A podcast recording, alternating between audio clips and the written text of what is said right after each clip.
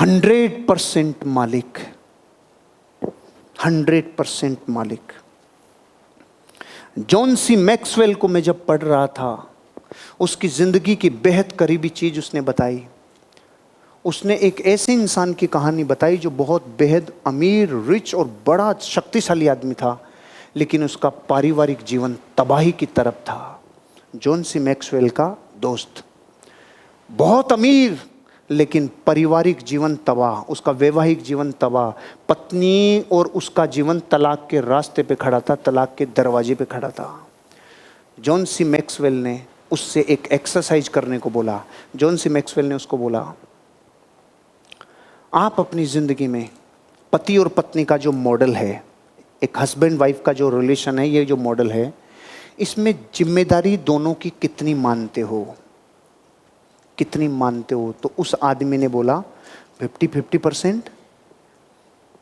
Fifty fifty percent? अब तो देखो, आपने इधर टीप लिया भाई, ऐसे नहीं। सुनो, उसने क्या जवाब दिया? फिफ्टी फिफ्टी परसेंट दोनों की ज़िम्मेदारी है। सारा जगत इसलिए बारूद के ढेर पे बैठा है और दूसरा चिंगारी लगा के जाता है और वो फुदकता रहता है क्योंकि हमने ज़िंदगी का बेसिक फंडामेंटली उल्टा कर दिया कि दोनों पति पत्नी की ज़िम्मेदारी कितनी है? फिफ्टी फिफ्टी वो रिश्ते कभी नहीं टिक सकते जो अपनी ज़िम्मेदारी को बांटते हैं। फिफ्टी फिफ्टी अरे, उस दिन उसको जॉन सी मैक्सवेल ने समझाया रहे सुन मूर्ख तुझे ज़िंदगी में उसके हिस्से का जोड़ कभी नहीं करना चाहिए, तुझे सिर्फ़ ये देखना चाहिए था, मेरी हस्बैंड होने की ज़िम्मेदारी है। हंड्रेड परसेंट मालिक हूँ, मेरी ज़िम्मेदारी लेता हूँ, मेरी हर रिस्पॉन्सिबिलिटी मेरी हंड्रेड है। कि फिर उसका अच्छा सारा जगत क्या कहता है? फिर वो उसकी कुछ नहीं है क्या? समझती नहीं है क्या? भारत का आदमी ऐसे ही उपनता है। उसको तो यही दिखता है सामने वाले की कितनी यही तो दोष है, यही तो तकलीफ़ है सारे रिश्तों में, सारी रिलेशन में, चाहे अपलाइन डाउनलाइन हो, चाहे हस्बैंड वाइफ हो, चाहे पिता पुत्र हो, सब ये कहते हैं, क्या उसकी कोई ज़िम्मेदारी नहीं? जिन माँ बापों के चार बेटे हैं ना, वो माँ बापों को खुद को रोटी बना के खानी पड़ती है। पता है क्यों? उसकी ज़िम्मेदारी नहीं है क्या? मैं मैं रखू क्या?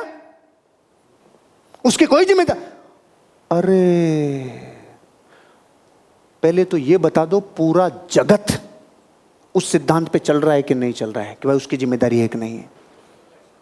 अरे, धरती का फंडामेंटली उल्टा कर दिया। खुदा की कुदरत। इश्क पिक्चर देखिए, इश्क पिक्चर। अजय देवगन, आमिर खान। तो उसमें एक वो था ना, टाटिया। और राजा बन के आता है। अचानक एक मूर्ति थी, वो गिर जाती है। फिर रखते टाइम ऐसे कर देता है।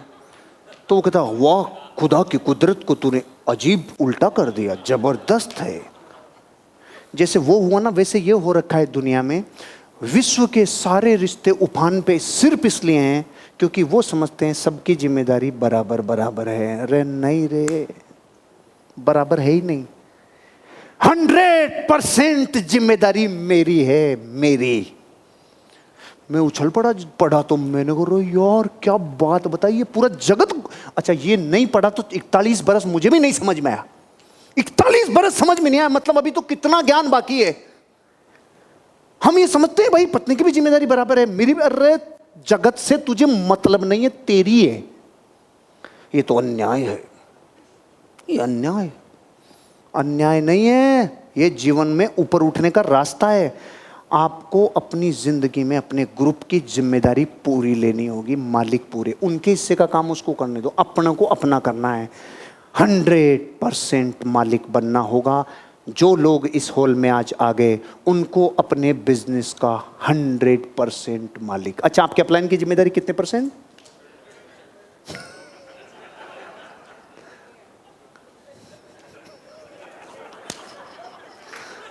सारी रात रोए।